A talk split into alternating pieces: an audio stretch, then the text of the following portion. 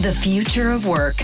We team up. We are open. We make conscious choices. We focus. We contribute. We refresh. We are Microsoft, the Netherlands, and these are our rituals anywhere, anytime. This is Microsoft Security Lifehack Podcast. Nummer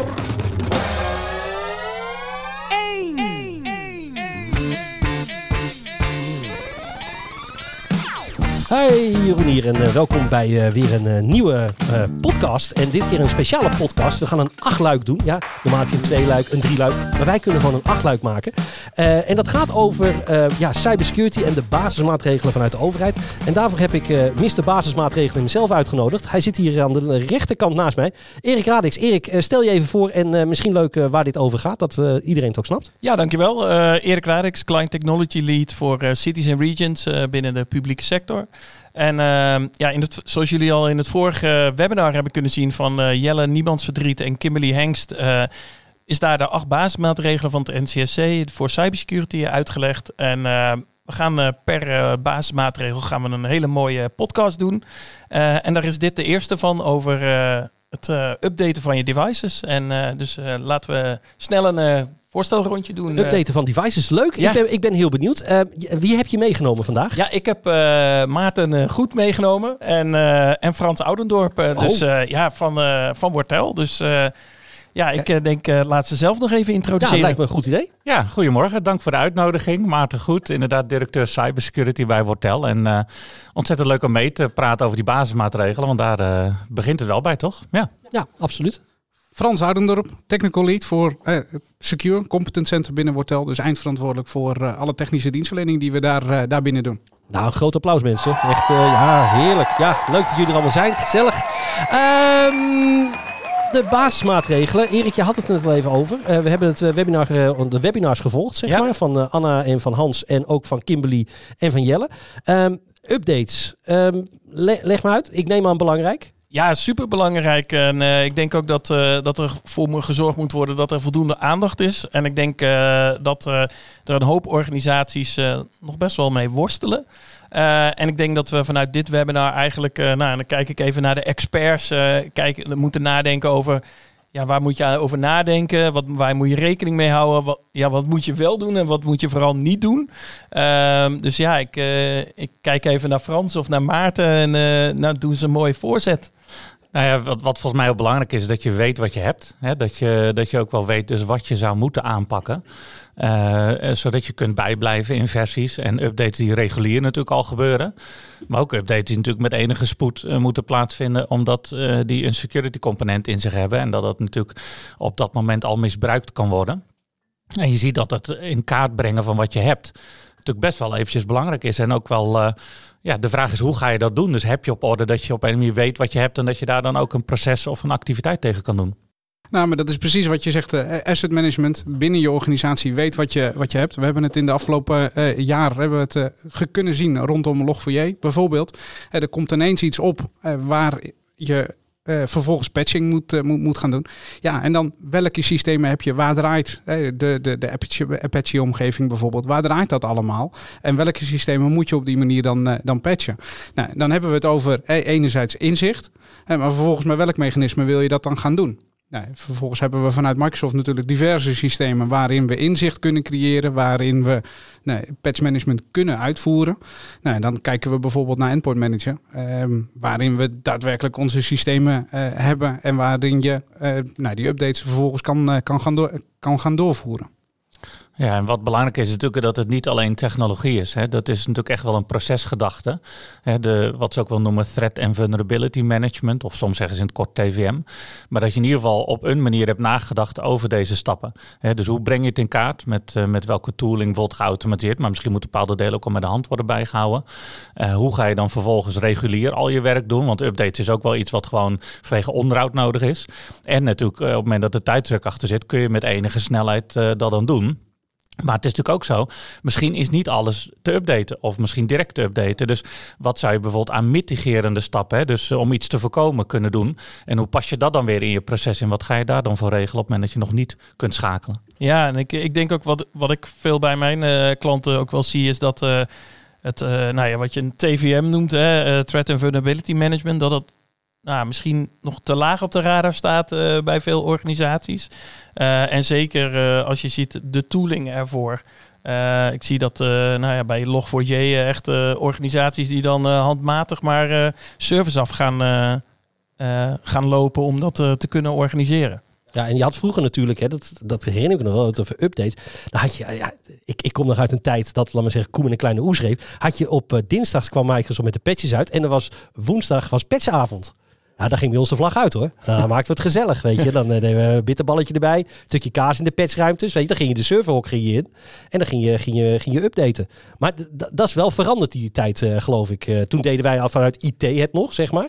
Maar dat is nu tegenwoordig, moet je als eindgebruiker denk ik ook heel erg ja, bezig zijn van, althans in ieder geval weten wat om updates geldt. Nou, en ik denk dat in die periode was het misschien ook wel zo dat zich heel erg draaide om servers. Uh, Soms misschien, misschien fysiek en virtueel, afhankelijk van de tijd waar je nu over praat. Maar in ieder geval servers. Of... De tijd dat ik lang haar had, zeg oh, maar. mooie tijd. Ja, dat is heel, heel, heel, heel, heel lang geleden. Maar daar, uh, ja, daar zag je denk ik wel dat de eenheden iets anders zijn. Nu kun je natuurlijk overal iets moeten updaten. Hè. Denk aan browser plugins of denk aan inderdaad onderliggende software die op een of andere manier via een toeleverancier of een ander systeem binnenkomt.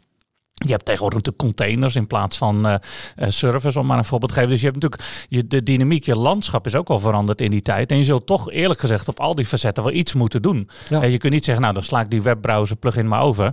Dat kan net het punt zijn waarin die gebruiker toch een stukje phishing meemaakt of wat dan ook. Ja, ja dus, maar hoe, hoe ga je die gebruiker dat nou mee laten krijgen? Want mij de uitdaging lijkt het voornamelijk in te zitten van... Uh, hoe weet ik als eindgebruiker dat ik updates heb? Kijk, ik zie de Windows updates voorbij komen. Wat jij zegt, zo'n browser plugin, zie ik dat dan ook? Of moet ik vanuit een organisatie, of kunnen jullie hè, als partner van Microsoft zijnde daar een oplossing in bieden? Ja.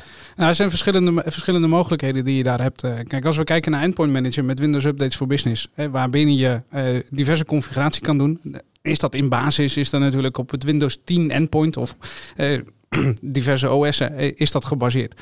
Wat tegenwoordig steeds meer, wat je, wat je steeds meer ziet, is dat binnen um, de Windows-omgeving, maar ook binnen Mac, binnen andere OS'en, is dat je de updates krijgt niet alleen voor je Windows operating system, maar ook daadwerkelijk voor je browser en alle plugins die je daarin, uh, daarin ziet. Maar en nog een stapje verder is ook de, de, wat we binnen Windows 11 zo meteen gaan krijgen, is firmware en, en drivers en dergelijke, die je ook daadwerkelijk via de Windows-updates beschikbaar gaat krijgen op je, op je fysieke endpoint. En dan ga je als eindgebruiker uiteindelijk wel weer die die notificatie rechts onderin krijgen van nou, hey, er staan updates klaar, je moet even herstarten omdat bepaalde zaken geactiveerd moeten worden.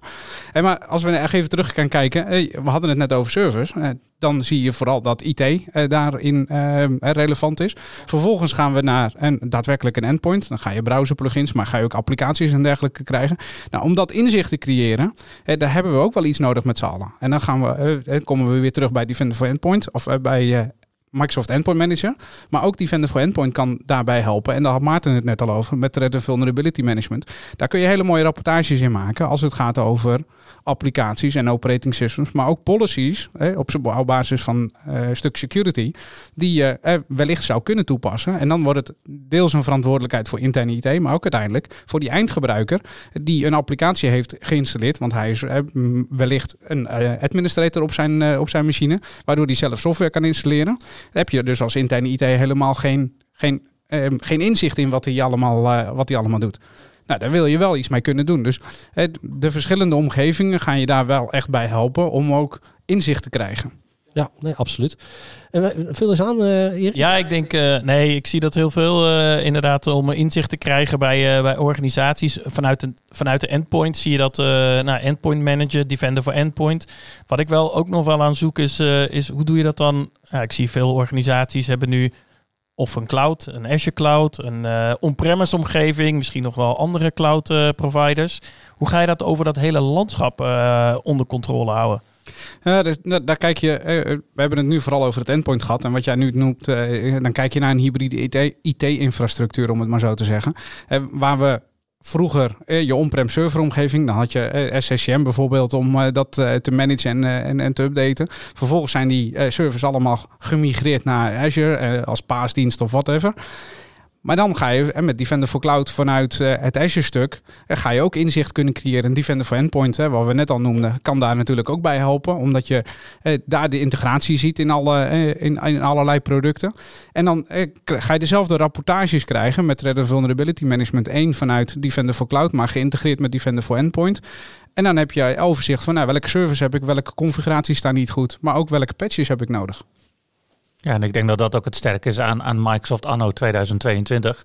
Is dat de producten die we inzetten, die kunnen over het algemeen op alle platformen wel actief zijn. He, dus uh, iOS, Android, Linux, macOS, Windows. Nou, we noemden de andere cloud platform ook al even kort. Eigenlijk dat hele palet van dingen die je mogelijk in meer of mindere mate zou kunnen hebben. Die kunnen we natuurlijk prima op, met allerlei toolings pakken. Alleen de crux is dan wel weer, oké, dan hebben we dus een overzicht. En dan hebben we de middelen om het mee te doen. Maar heb je ook processen, mensen en strategieën ingericht om dat mee mee, mee te doen. En dat is vaak wel de basis. Maak dit een belangrijk onderwerp binnen je IT-organisatie. Want we noemden het niet voor niets basismaatregelen. Als je de basis niet op orde hebt, dan kun je je voorstellen de rest niet zo heel veel ertoe doet. Nee, want dan word je over die as misschien uh, ja, door een hacker uh, platgelegd.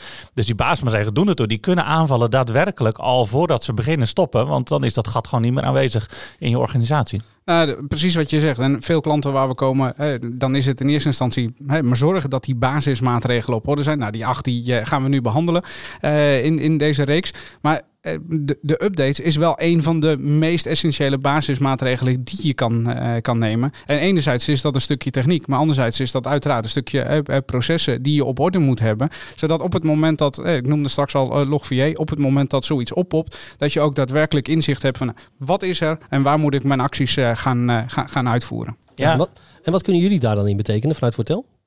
Nou, je ziet bij dit soort taken dat je eh, dat vaak onderdeel maakt van een groter palet van dingen. want je wil misschien ook security meldingen opvolgen als ze wel gebeuren en zo. Dus wij hebben een managed dienst waarin we eigenlijk uh, security uit handen nemen. En dat zijn voor ons ook basismaatregelen. Als je je endpoint gemanaged wil hebben, kan dat. Uh, maar dan gebruiken we dan de Microsoft tooling voor die Microsoft heeft. Die hebben we net al even genoemd. En daar kunnen ze dan op een goede manier vragen van, joh, vertel, wil jij dat met ons doen? Maar dat doen we over het algemeen wel in tandem met een bedrijf. je zult met, met een collega beheerder daar die afspraken moeten maken. Maar die dingen die urgent zijn, of bijvoorbeeld een stukje inzicht van het threat en vulnerability management uh, maken, dat is iets wat we voor ze en met ze kunnen verzorgen. Ja, top. Uh, wil jij nog iets aanvullen, Erik, erop wat wij vanuit Microsoft daar, uh, daarin doen? Nou ja, ik denk dat we daar uh, vanuit Microsoft uh, een hoop ondersteuning leveren. Dus uh, bewustwording, ondersteuning vanuit, meer vanuit de oplossing. Hè. Dus nadenken over van wat moet een klant kunnen, wat moet hij doen. We hebben vanuit onze Unified Support oplossingen ook echt nadenken over roles en responsibilities in een cloudwereld. Uh, hoe, kunnen, hoe, moet een organisatie dat organiseren hè, binnen hun uh, IT? Uh, en ik denk, Maarten, ik ben mee IT is een belangrijke speler, maar ik denk ook dat de business heel belangrijk is. Want in de wereld waarin Jeroen nog achter servertjes aanholde, was het natuurlijk ook nog best wel, ja, hoe ga je dat dan organiseren dat ook de business zegt van, nou, laat mij mijn machine maar, maar updaten, want straks ligt mijn bedrijfsapplicatie plat. Um, dus daar zie je wel in dat we dat uh, een stukje ondersteunen. En ik, ik ben ook wel benieuwd hoe jullie die hoe jullie organisaties uh, helpen met die risicoafweging. Wanneer, ja, weet je, ik denk dat dat wel minder van belang is nu. Maar hoe ga ik nou een keuze maken? Wat ga ik wel updaten? Wat ga ik niet updaten? Uh, en welke business impact zou dat eventueel kunnen hebben? Ja, daar moet je gewoon wel een stukje advisering bij hebben, wat je net zei. Hè? Dus dat, uh, dat je de organisatie, mensen en techniek gaat pakken. Uh, je zou kunnen zeggen vanuit GRC, Governance, Risk and Compliance. Dus wat moet ik doen om te zorgen dat mijn business goed draait? Welke risico's loop ik? En, uh, en hoe zorg ik dat ik voldoe aan de externe druk die op mij zit? Bijvoorbeeld vanuit regelgevers.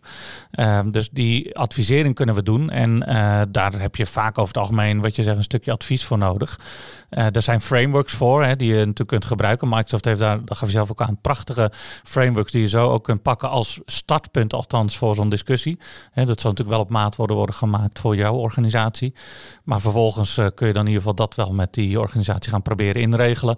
En zorgen dat ze daar de prioriteit aan geven, de rollen, de strategie en alle processtappen voor, uh, voor neerzetten.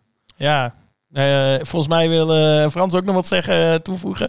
Nee, maar wat je ook ziet is dat organisaties als NCC bijvoorbeeld hier in Nederland, die op het moment dat er een vulnerability uitkomt, en wordt daar een bepaalde score aan aangegeven, en kun je ook op die manier bepalen of dat iets noodzakelijk is om toe te passen in, jouw in jouw omgeving. we hebben bijvoorbeeld rondom Mosquitrix en rondom Exchange bepaalde ja. vulnerabilities gezien. En daar worden ook scores aan gehangen, waardoor je bijvoorbeeld niet alleen op dat moment wellicht die patch al beschikbaar hebt om eh, te herstellen. Maar dan zou je wel andere mitigerende maatregelen kunnen nemen door eh, bijvoorbeeld tijdelijk eh, zaken af te sluiten of niet te gebruiken of, of op een andere manier. Maar dat zorgt er ook voor dat uiteindelijk je businessproces wel doorgang kan vinden. En ik denk dat dat een van de belangrijkste zaken is, want IT is altijd ondersteunend aan het hele businessverhaal natuurlijk. Ja, absoluut. Wat ik me afvraag, um, patch management, hè, endpoints. Als ik als gebruiker nou zeg van ja, uh, doei, ik, ik, ik installeer ze niet. Wat, wat heb je dan nog als organisatie? Kan je daar nog iets tegen doen? Of zeg je van nou, uh, ja, het is dan even wat het is? Nou, dat, ja, je kunt er zeker wat aan doen. Uh, op, als eindgebruikers bijvoorbeeld uh, de Windows updates niet, niet volgen, dus dat je niet naar een volgende versie van Windows, Windows 10 of Windows 11 uiteindelijk gaat, dan kunnen we door binnen Azure Active Directory hebben we conditional access met compliance policies. Nou, die zaken die kunnen we vervolgens inrichten en hanteren om uiteindelijk te zorgen dat op het moment dat jouw werkplek niet compliant is, dan heb jij geen toegang tot bedrijfsresources. Okay. En nou, ik denk dat nee, dan kun je applicaties niet gebruiken. Kun je nou, bijvoorbeeld Teams, uh, e-mail en dergelijke. Dat is allemaal niet meer te gebruiken. Waardoor je vervolgens echt wel actie moet ondernemen als eindgebruiker. Uh, voordat je uh, gewoon normaal je werk weer kan doen. Oké, dat is op zich wel handig. Maken wij dat soort dingen, begrijp ik? Ja, zeker. Oh, zeker. Ja, ja, dat doen we. Oké, nou tof. Um, ja, we, we, lopen al richting het einde. Stel nou als, um, ik ben net aan het luisteren en ik denk, super interessant. Uh, hoe kom ik bij jullie terecht? Nou, ik denk dat als je, als je hulp nodig hebt en je wil in gesprek gaan, dan hebben we een aantal gratis resources die je ook gewoon op de website kan vinden van wortel.nl, waar je, waar je geholpen wordt met e-books en, uh, en andere zaken. Uh, wil je in contact komen, kan je wortel.nl slash security. Dan komen we even met je praten, wat je zegt van hoe doe je het nu als organisatieproces. En ik denk dat uh, ik ook mag zeggen dat het Microsoft.com website fantastische resource is. Bijvoorbeeld als je technologisch wil kijken, hoe kan ik dat dan doen met conditional access of met endpoint manager. Docs.microsoft.com is nog nooit zo goed geweest zoals vandaag. Ontzettend veel resources. Ja. Krijgt echt de liefde en aandacht die het, uh, die het verdient. Uh, en ik kan me voorstellen dat er nog andere sites zijn. Ja, zeker. En ik denk, uh, nou ja, docs.microsoft.com is inderdaad echt een super resource. Maar er staat zoveel op dat het soms een beetje lastig vinden is. dus wat we uiteindelijk in, in dit, deze campagne ook gedaan hebben, is eigenlijk een whitepaper geschreven met alle acht basismaatregelen waarin we echt uh, uitleggen waarom, wat en hoe je uh, zo'n basismaatregel gaat inrichten. En dan, dat is echt een stappenplan gewoon van, uh, nou ja, voor updates, hoe, hoe, je het, hoe je het moet doen, welke stappen je moet ondernemen, hoe, doe, hoe log je dat, of hoe zet je dat conditional access op, et cetera. Dus dat is wel een, nou die link zal bij deze podcast zitten ja. en die zit gewoon in de campagne. Dus dat is een heel mooi whitepaper wat je denk ik even echt moet lezen. Ja, en dan kan je gaan voor naar aka.ms slash security. Ik herhaal aka.ms slash security. We zullen het inderdaad ook uh, nog even onder in beeld zometeen, uh, mocht je meekijken.